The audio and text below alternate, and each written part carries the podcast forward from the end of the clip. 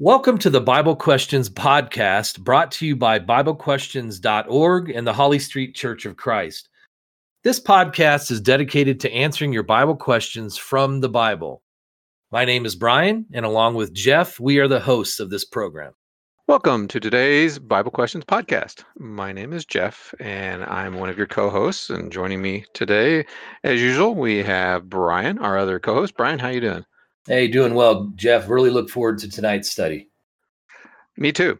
So tonight's study is kind of a, a continuation of an ongoing, kind of almost like a mini series uh, that we've been doing for several episodes now, where we're going uh, in depth into Second Peter, the first chapter, uh, primarily verses three through eleven, and focusing on a number of attributes that faithful Christians, you know, need to develop, you know, as they um, progress in their, you know, journey uh, of, you know, spiritual growth.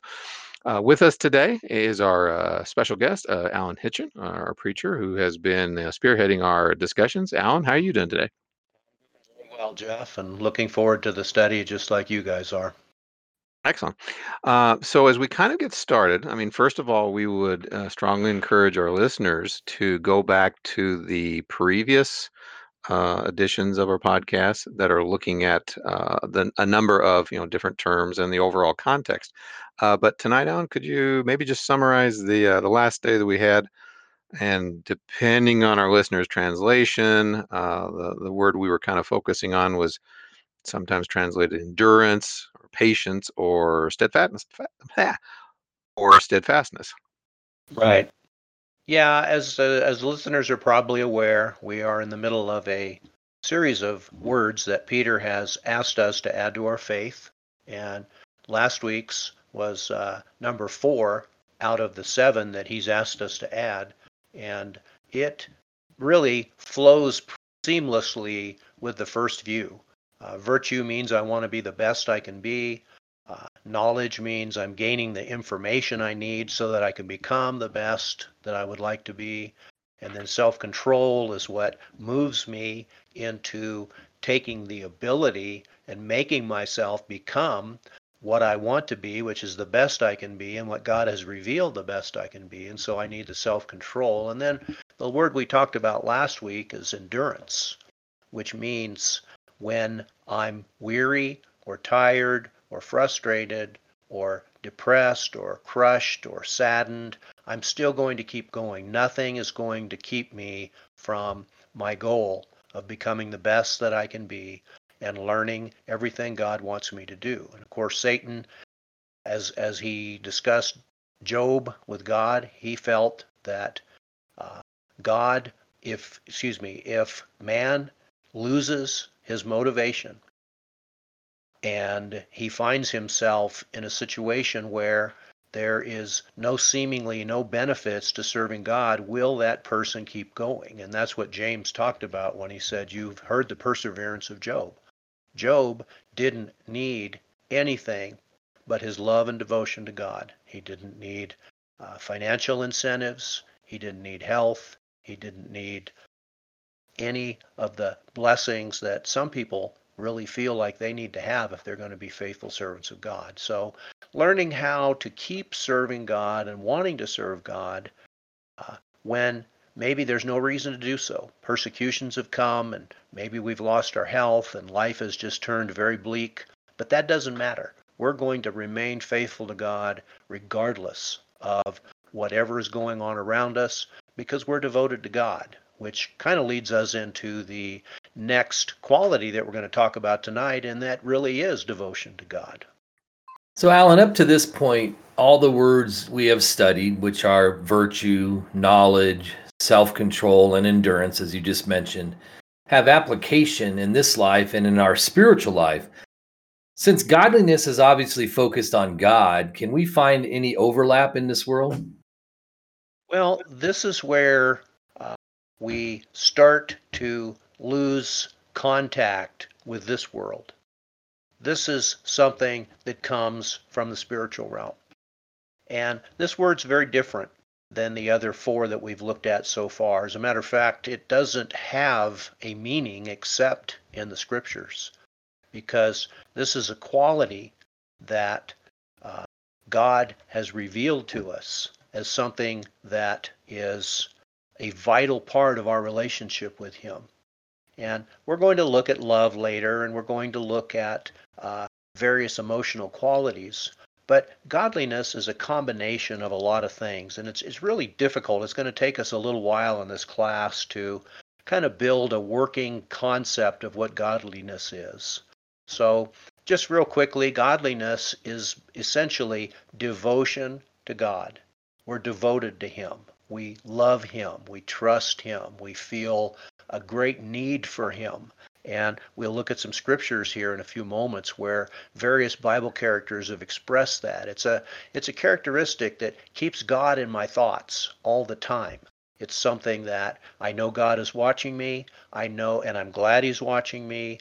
And I know that my actions can please Him or they can grieve Him. And so I'm very cautious and very careful about my thoughts and my words and my actions because as I gain more godliness, my uh, my realization that what I do has a has an effect on God becomes a motivation an, an extra motivation. It's an emotional commitment that forces us to always want to be pleasing to Him and forcing us to always want to be doing those things that uh, He wants us to be doing. Uh, scriptures talk about it as piety and reverence and godliness and holiness. Those are the, the basic synonyms of the term.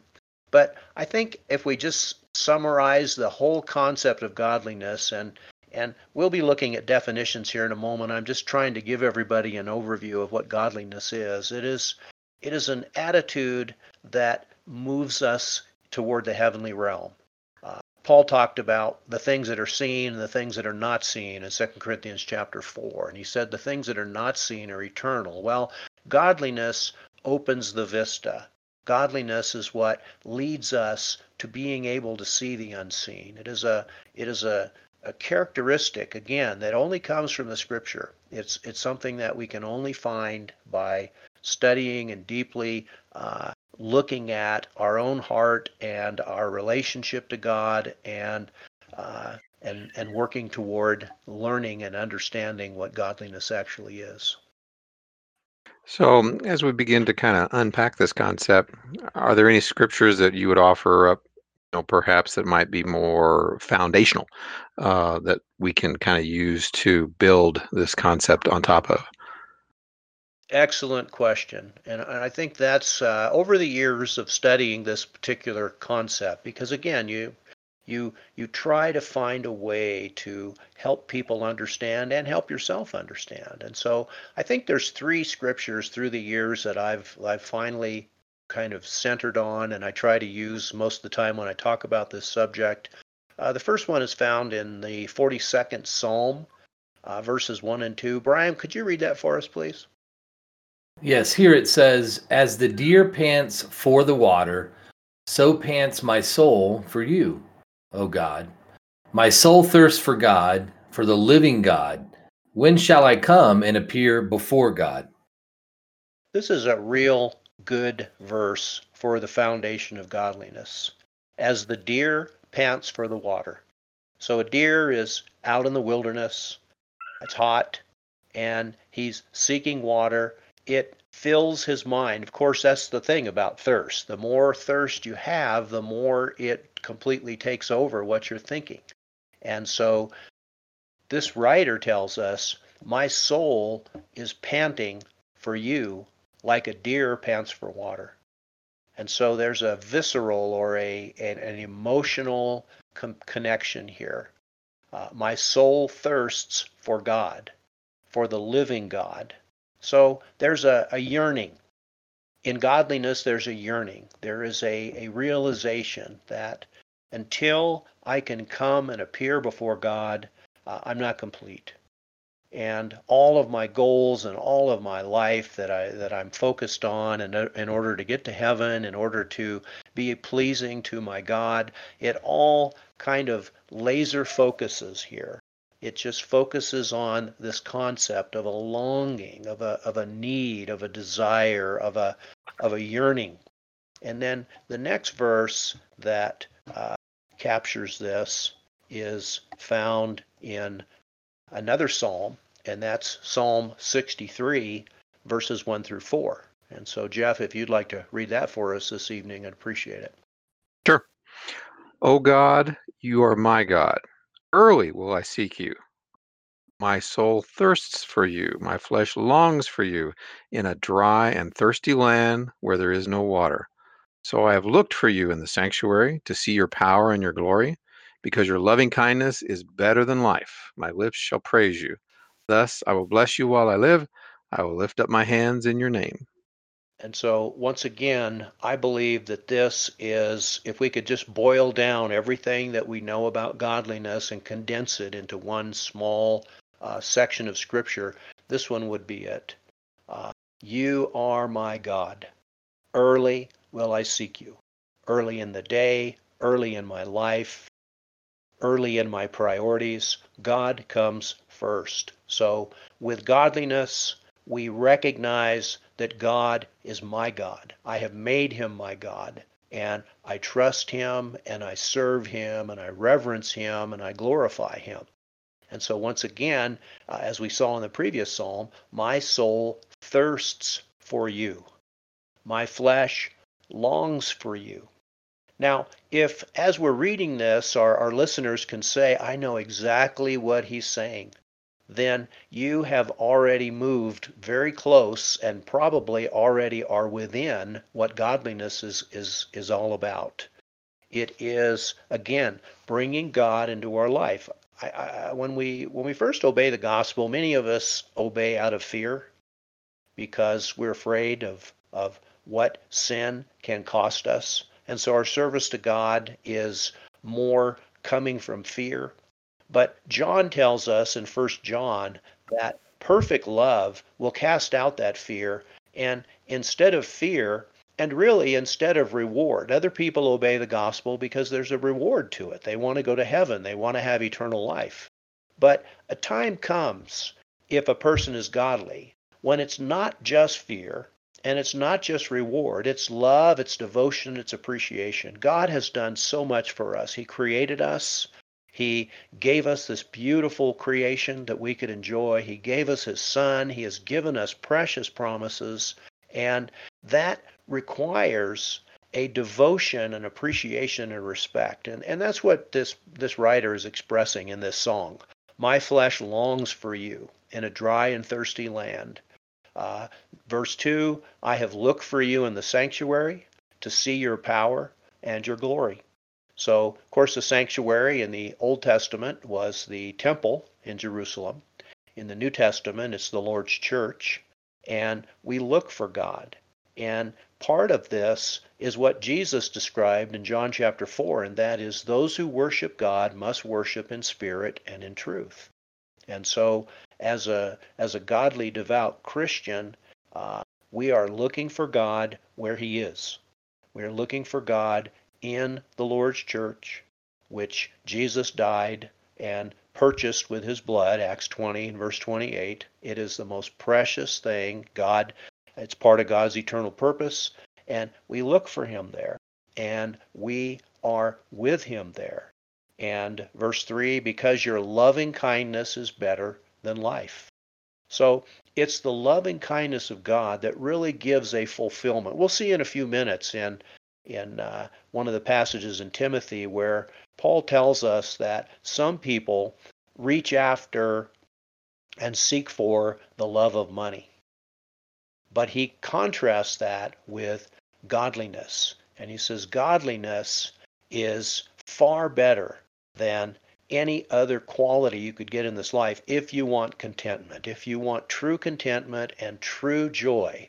So uh, and then verse 4 Thus I will bless you while I live, and I will lift up my hands in your name. Now, rather than talking about verse 4, let's look at another passage which really elaborates on verse 4, and that's Psalms 103, verses 1 through 5. So, Jeff, would you kind of read that for us, please? Sure. Bless the Lord, O my soul, and all that is within me. Bless his holy name. Bless the Lord, O my soul, and forget not all of his benefits who forgives all your iniquities, who heals all your diseases, who redeems your life from destruction, who crowns you with loving kindness and tender mercy, who satisfies your mouth with good things, so that your youth is renewed like the eagles. Once again, we, we see the, that the basic uh, fundamentals of godliness are found in an emotional connection with God. Uh, bless the Lord, O my soul. Now, again, if my heart can make melody with this, then I've done it. If you've done this, if you have uh, holding that newborn infant in your hands and just having your heart lifted up and just praising and glorifying God for something so amazing in a, in a beautiful sunset or a beautiful sunrise or any other thing that truly touches us, some event that happens that truly touches us. And godliness will force me to share that with God. In other words, I can be grateful and I can be thankful for something, but a godly person recognizes the source is God. And so all that is in with, within me, when I become truly godly, my soul will bless the Lord. There will just be a continuous stream of appreciation and gratitude and thanksgiving for what God has done. And then in verse 2, forget not all his benefits. Taking things for granted is, is one of the clearest signs that we don't have godliness. If, uh, for example, in 1 Timothy, or yeah, 1 Timothy 4, Paul talks about sanctifying our food with our prayers. And so when we eat, we are partaking of the benefits of what God has created for us. If we don't give thanks, if we do not appreciate that this food came from God, then our godliness is something that is still lacking. Uh, then he just starts in in verse 3 Who forgives all your sins? Who heals all your illnesses? Who redeems your life from destruction and crowns you with loving kindness and tender mercies? Who satisfies your soul with good things? And of course, the answer every time is God. God did this. God is our is the source of every blessing. He is the source of all the good that is in our lives. He is, as James says, every good and every perfect gift is coming from Him. And so, my response to the creation, the glory of the creation, my response to His involvement in my life, my response to His blessings and, and the greatness of His character uh, it all comes down to this concept of godliness. So these are the foundational principles upon which godliness is going to come a gratitude and appreciation for all that we have, and a realization of his power and glory and, and majesty, and, uh, and simply. As we read in Genesis chapter 1, we were created in his image and after his likeness. He is, he is the source of everything. And as we as Christians, uh, we're not doing this to go to heaven. We're not doing this to go so that we don't have to go to hell. We are doing this because we are truly and and completely respecting and honoring and glorifying and recognizing that this is the right thing to do and God deserves my service even if there were no hell, even if there were no heaven, I'm going to serve God because he deserves to be served. He is he's he is the source of everything. He is the hub of everything. So that's kind of where we're going to be uh, where we're going to be going in this study. Yeah, I appreciate Alan you mentioning, you know, kind of the emotional elements here. You know, I was thinking as we were looking at some of these passages like in Psalm 42, you know, how as like a deer pants for the water and how our soul thirsts for God there and then also Psalm 63. You know, there's there's sort of a not just a longing, but there's there's an emotional element to this as well. And so, can you help those who are listening to take all these emotions and these attitudes that we're discussing and give a good working definition of godliness? Yes, I, think that would be that would be an excellent way for us to to continue on in this study. Uh, godliness is a word that in the original language uh, has a very different concept than what we would normally think. You know, when you see the word godliness, you, you think about goodliness, and goodliness means that I am striving to be good. And so godliness, well, what does godliness mean? Uh, as we as we look at that concept, well, in the Greek language, it's it's a compound word, and I won't bother you with the actual word itself, but the first part of the word means good or well or honorable or uh, successful. It means something that's good and, and successful. And then the second part of the word is reverence. So literally, it is good reverence or wonderful reverence or uh, successful reverence. And uh, perhaps the best way of looking at it is the term sacred awe. Sacred awe, of course, referring to uh, God's majesty, His power, His wisdom, His amazing uh, eternity, everything that we learn. The more we learn about God, the higher our awe and our reverence and our respect is is going to go. And so the energy which, directed by holy awe, finds expression in devoted activity. So, this man who blesses the Lord and this man who early will I seek you, he's going to be a man who starts his day with prayer, starts his day with praise and adoration and, and praise without ceasing.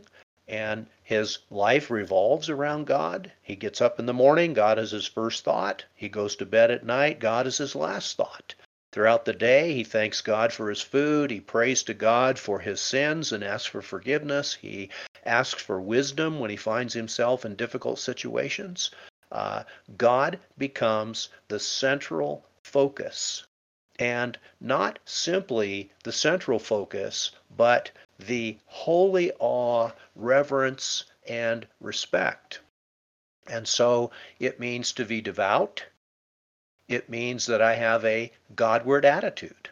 In other words, with every interaction with every person throughout the day, I'm uh, my my heart is aware God is with us.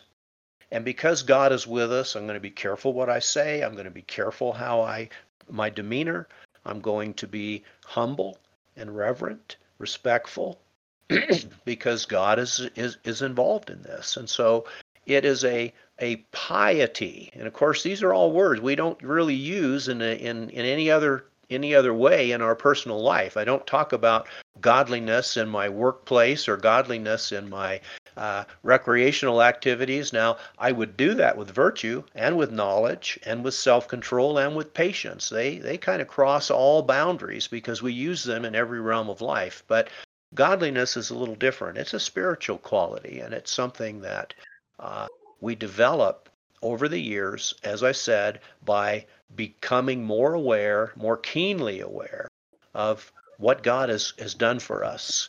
Uh, he made that sun that we enjoy. He made the air that we breathe. He made the water that we drink. He made our food. He made our body. He gave us all of our gifts and abilities. And as we grow to become more and more aware of how indebted we are to Him, how greatly blessed we are to Him, then these basic concepts of sacred awe and reverence and uh, a, an attitude, an inward attitude or a Godward attitude in which he's he's just in our minds all the time. We never forget. We never forget that he exists. We never forget that he's watching. We never forget that our that our actions and our thoughts can hurt him or please him. And so we're always focusing on that. That's that's really uh, what godliness consists of. So, given the, if I could say, the intensity of this focus and and the you know, long duration, you know, in some ways that can be kind of a challenge. Do you happen to have any scriptures that would potentially advise us how we you know go about adding that kind of intense emotion and attitude and behavior to the things we've studied, you know, previously, like our patience and self-control and knowledge and virtue and faith? Yeah, there are some excellent verses that Paul wrote to Timothy. So if we if we go over to First Timothy, and we're just going to abbreviate, but if you read chapter 4 through chapter 6, you see the word godliness repeated again and again and again. But we just want to focus on a couple of these verses. So, Brian, would you like to read 1 Timothy 4, 7, and 8 for us? Uh, yes. Uh, here it says, And exercise yourself toward godliness. For bodily exercise profits a little, but godliness is profitable for all things, having promise of the life that now is and of that which is to come. There's a lot in this verse. There is an incredible amount of information in this passage. First of all, like Peter, Peter says, add to your faith virtue, knowledge, self control, perseverance, godliness, brotherly kindness, and love. Paul uses a more a, a term that we understand very well, and that's exercise. And we could even go back to, you remember when we were talking about self control, we read that passage in 1 Corinthians chapter 9, where Paul says that those who run in a race all run, but only one receives the prize. Therefore, you need to put forth effort, sec- exercise self control in all things so that you can win. Well, here's the word exercise again. It's interesting. This is the, the Greek word from which our word gym comes from, gymnasium. That's, that's actually the Greek word here. And so in a gymnasium, you have all kinds of uh, exercise machines and various ways to exercise your arms, your legs, your cardiovascular. Uh, if you're swimming, there's certain exercises you need to do. If you're running, there's different exercises. If you're a weightlifter, there's different exercises. And so this term captures all sorts of things that would be useful toward godliness. And so you think about it what are the things in my personal life that would be helpful to me to help me to become more godly and more thinking about some of these things. And of course, you you you would eh, eh, excuse me. Some of those answers would be uh, praying and giving thanks, uh, giving thanks and everything. Give thanks. Be thankful. This is the will of God. And and reading our Bibles and worshiping on the first day of the week. And and uh, these are all exercises. So as a Christian, I recognize, and we all must recognize, the tremendous need to exercise ourselves to this godliness. And so, uh, and then he, he makes the application bodily exercise profits a little. And we all understand that. When we are young, we utilize exercise to lose weight, we utilize exercise to uh, become proficient in whatever our hobbies are or whatever our plans are toward the future. But we all understand that it's it's only profitable in a small way. But Paul says godliness is profitable for everything. Godliness will make this life better, having promise of the life that now is and of that which is to come. So this Godward attitude, this sacred awe, is going to be profitable it's going to add tremendous excuse me tremendous blessings and benefits to the life of the person who adds them and so as we as we think about this and we ponder this we go back through the old testament and we see how profitable it was for different men for example enoch walked with god well the profit was god took him his godliness that led to a close walk with God led God to say, I want you to be with me. And the same thing was true of Abraham. Abraham's walk with God led God to call him out of Ur.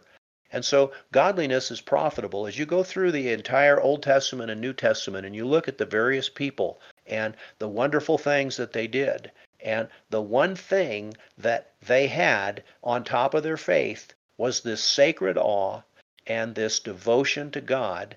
And it was profitable. It made their lives more successful here and now. And it also added the tremendous and wonderful blessing of eternal life. And so, as Paul continues talking about this, and we'll look at this a little more in detail later on in our study, but we just want to kind of summarize right now. So, Jeff, would you like to read 1 Timothy 6, verses uh, 6 and 7? Now, godliness with contentment is great gain, for we brought nothing into this world, and it is certain we can carry nothing out. It's interesting in the context here that he compares godliness uh, and contentment to the fact that in the spirit in, in the material realm we came into this world just like job said i came in naked and i'm going to leave naked now, Paul puts it a little differently. We brought nothing into this world. Uh, we came into this world as an infant child with nothing. And when we die, we will be leaving with nothing. So, well, what's his point here? Well, if we have godliness, we're going to be leaving with riches. We're going to be leaving with everything we need so that when we stand before God, God will say, You truly respected me, you honored me, you showed me your devotion and your appreciation for me, and your faith has truly uh, glorified and honored me. And that's the greatest gain that we could ever have. So while some people are looking for money, some people are looking for fame or power or success or or other activities, the Christian is looking for godliness. Godliness is it, it is profitable for all things. It is great gain.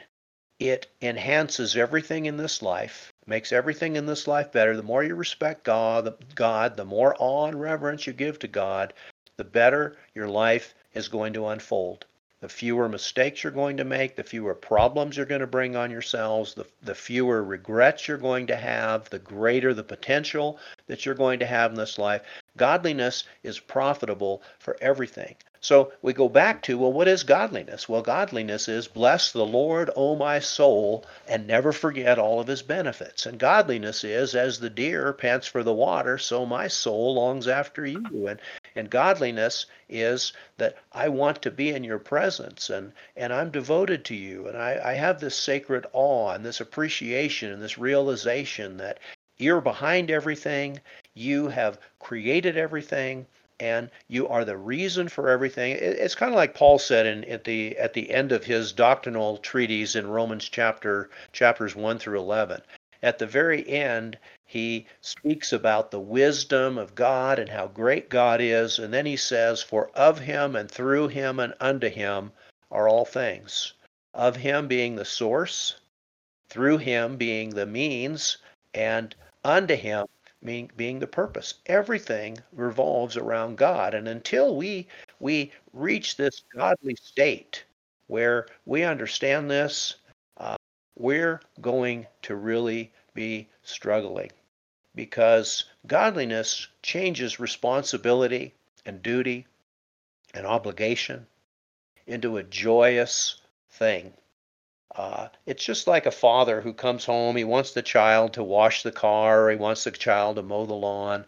But in instead of just telling him to do it, he tells him, if you mow the lawn today, then I'm going to give you an allowance, and we're going to go out for an ice cream, and and it's going to be real beneficial to you. And, and and so what happens to that responsibility? Well, it turns into something exciting. It turns into something joyous because there's a benefit to it.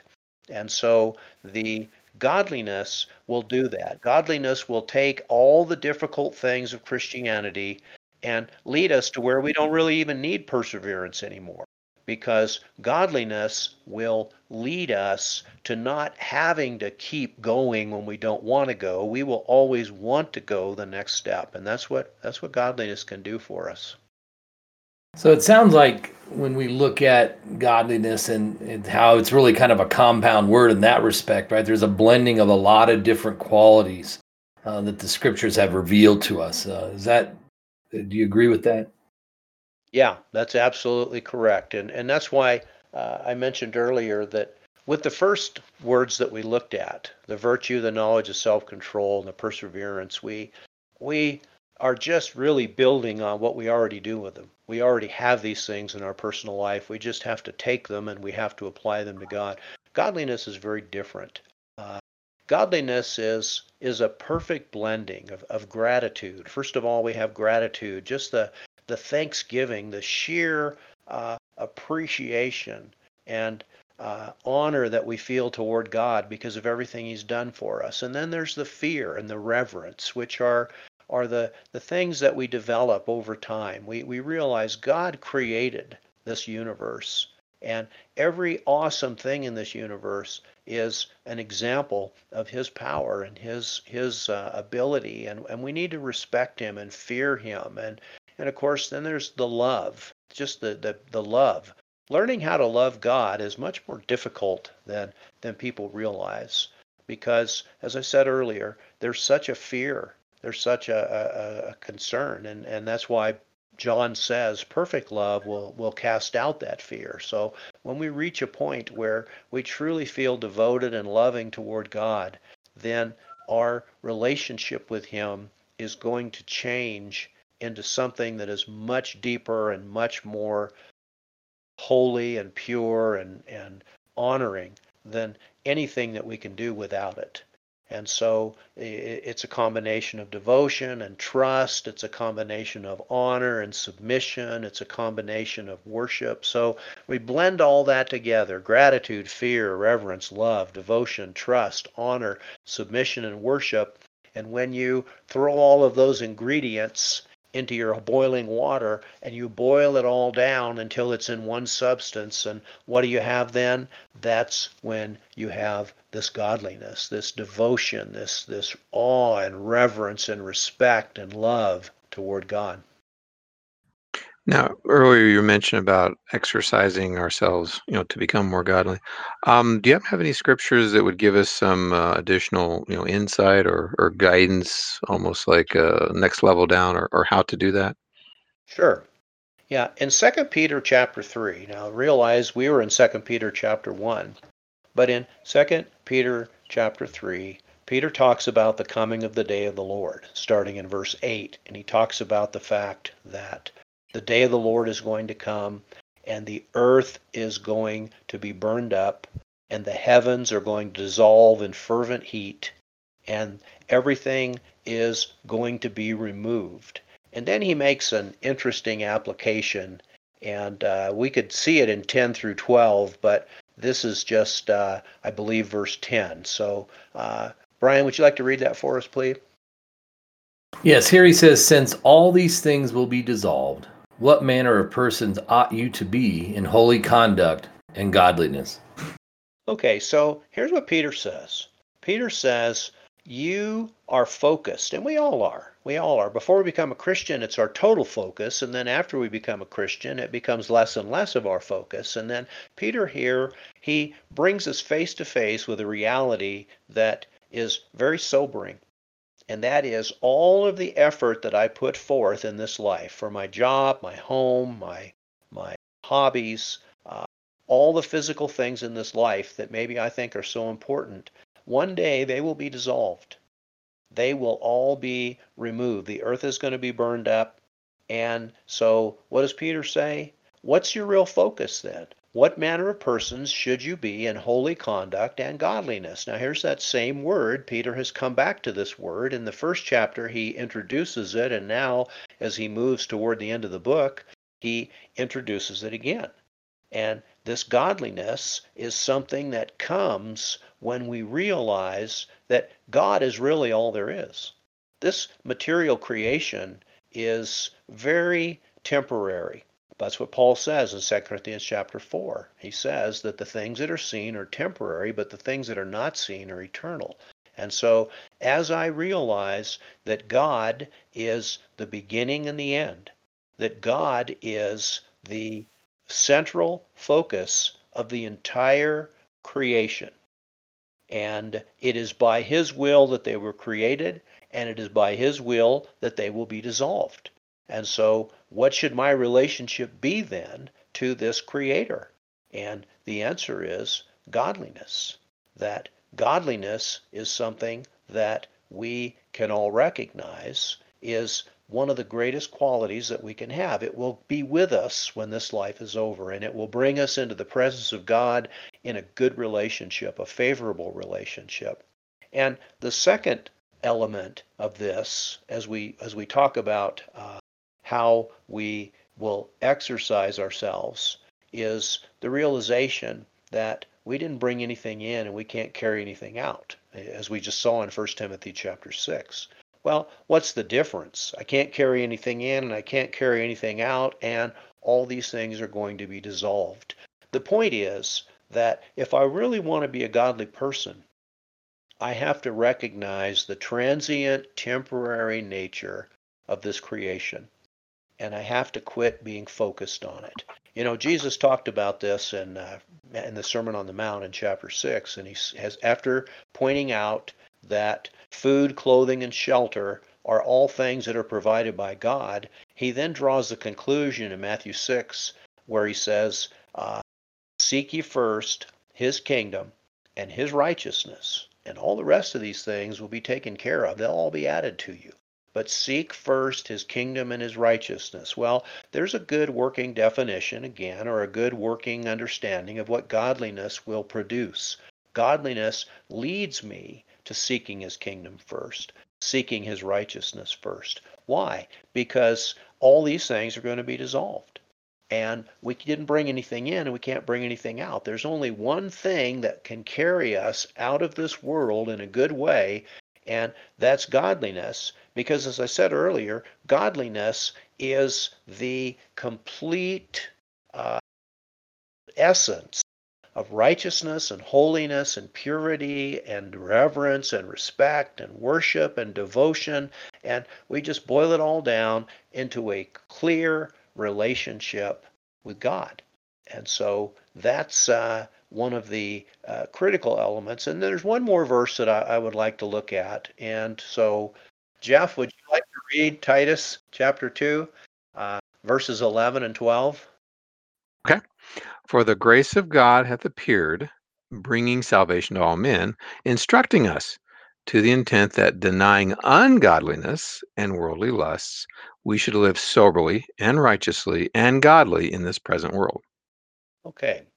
So here we have an interesting comparison between ungodliness and godliness.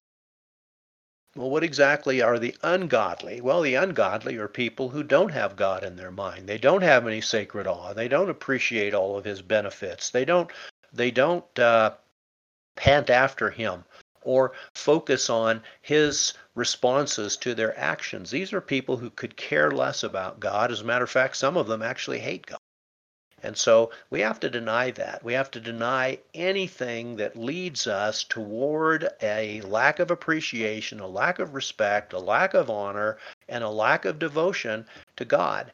And you see the category ungodliness and worldly lusts are joined together because they are. Uh, you remember in, in 1 John chapter 2 where where John said, Love not the world or the things that are in the world, for all that is in the world, the lust of the flesh, the lust of the eyes, and the pride of life, is not of the Father, but is of the world, and the world is passing away with its lusts.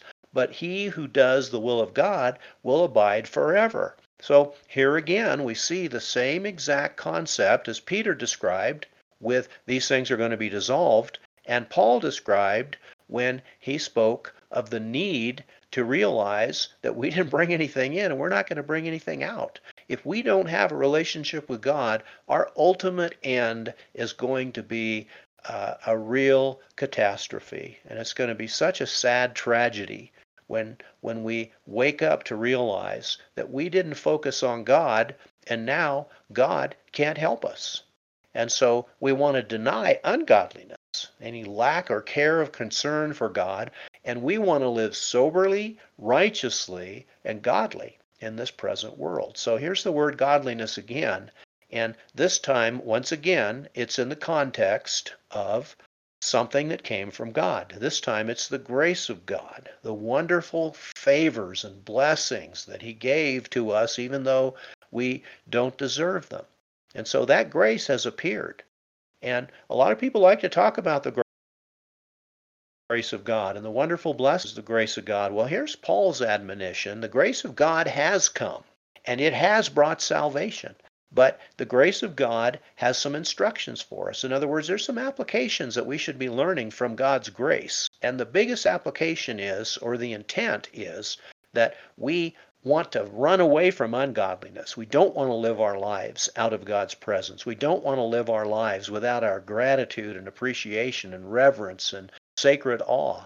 We don't want to have a life, a worthless life, a life where we brought nothing in and there truly is nothing to take out. Now, we're not going to take anything physical out, but if we don't, uh, as Peter said, if we don't deposit our souls to a faithful Creator, if we don't do what he asks us to do in order to make a deposit regarding our souls, then there won't be anything for him to redeem when the day of judgment comes. So we want to deny those things and we want to develop uh, this godliness. And it's interesting when God made the decision to bring the gospel to the Gentiles. Remember, God cast them off. Back in the days of Abraham, God cast off all the other nations, which are the Gentiles, and he worked with the Jewish people, with the descendants of, of Abraham, Isaac, Jacob, who became Israel. And so now God is going to bring the Gentiles back in.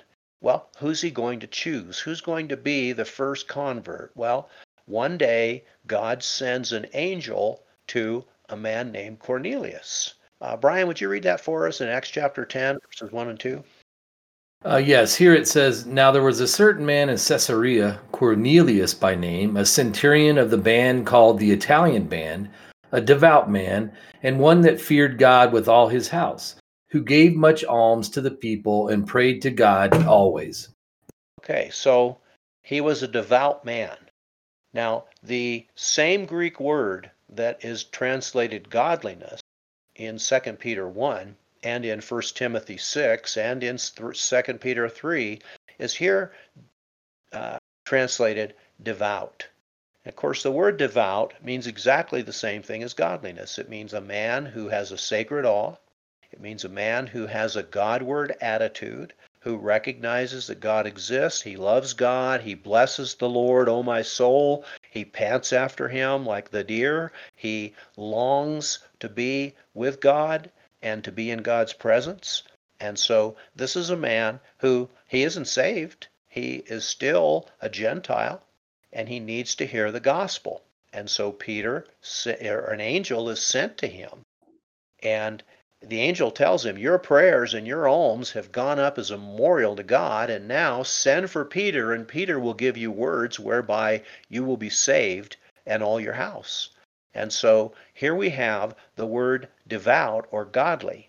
And God sees godly people, He recognizes them and he appreciates them and he will be blessing them. And so here we have this wonderful quality that will bring us into God's view. You know, we read in the Old Testament that God, his eyes are going to and fro in all the earth, and he is testing people to see what they are made of. And when he finds a man or a woman that has any amount of devout or godliness, uh, there's a person that God is going to be working with. Providence is going to be up, opened up into their lives, and God is going to be bringing people into their lives so that just like Cornelius, they can be saved.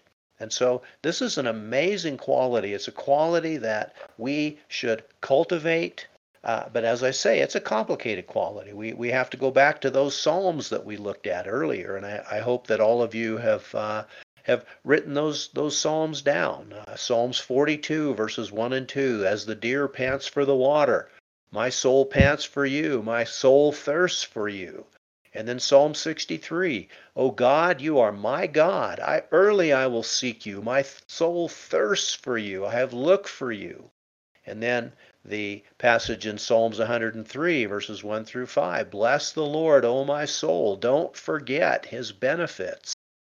Everything that we have has come from him. These three Psalms really capture the dynamic or the energy or the force that will ultimately lead to godliness. And so as we as we wind down our study this evening, we, we go back to 2 Peter chapter 3, where once again he tells us in verse 10 the day of the Lord is going to come like a thief. We don't know when it's going to come, but when it comes, the heavens are going to pass away and the elements are going to be dissolved, and the earth and the works that are in it are going to be burned up. And since these things are going to be dissolved, we should be godly. We should be godly people. And this is a quality, as I say, it's something that we all have to reach for and struggle for It comes through gratitude. It comes through fear and respect and reverence. It comes from uh, the appreciation of all the good things that God has given us. And so it is a, a combination of a lot of different things. And I hope that this brief uh, overview has given all of us something to strive for. Remember, Peter says we have to add this. Paul says we exercise. He tells us it is it has the promise for what is now in this life and for the life to come. And so this is something for all of us to struggle and strive and ponder and consider so that we can develop it and it will be a blessing to us in every possible way. Alan, we certainly appreciate your uh, you know time and efforts to you know join us and try to you know unpack, if you will, this very complex uh, topic you know for our listeners. Um, would you like to maybe give them a little preview of what's next?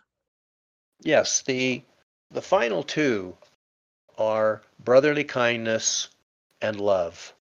So God has a special place in his heart I was reading in one of the Gospels when Jesus' mother and brothers are waiting outside to see him, and he turns to the crowd and he says, Who is my mother and my brother and my sister but those who seek to do the will of God? And in Hebrews, he talks about all the Christians and he says he's not ashamed to call them his brethren. Well, these are the true children of God. And so Peter has something he wants us to add, and that is a love and a care and a concern for those people all over the world who are brothers and sisters in Christ. And so that's what we'll be looking at next week. Appreciate that and looking forward to it. Um, Brian, as we start to wrap up today's segment, uh, and before I uh, vector folks to our website for additional material, any other thoughts you want to add in?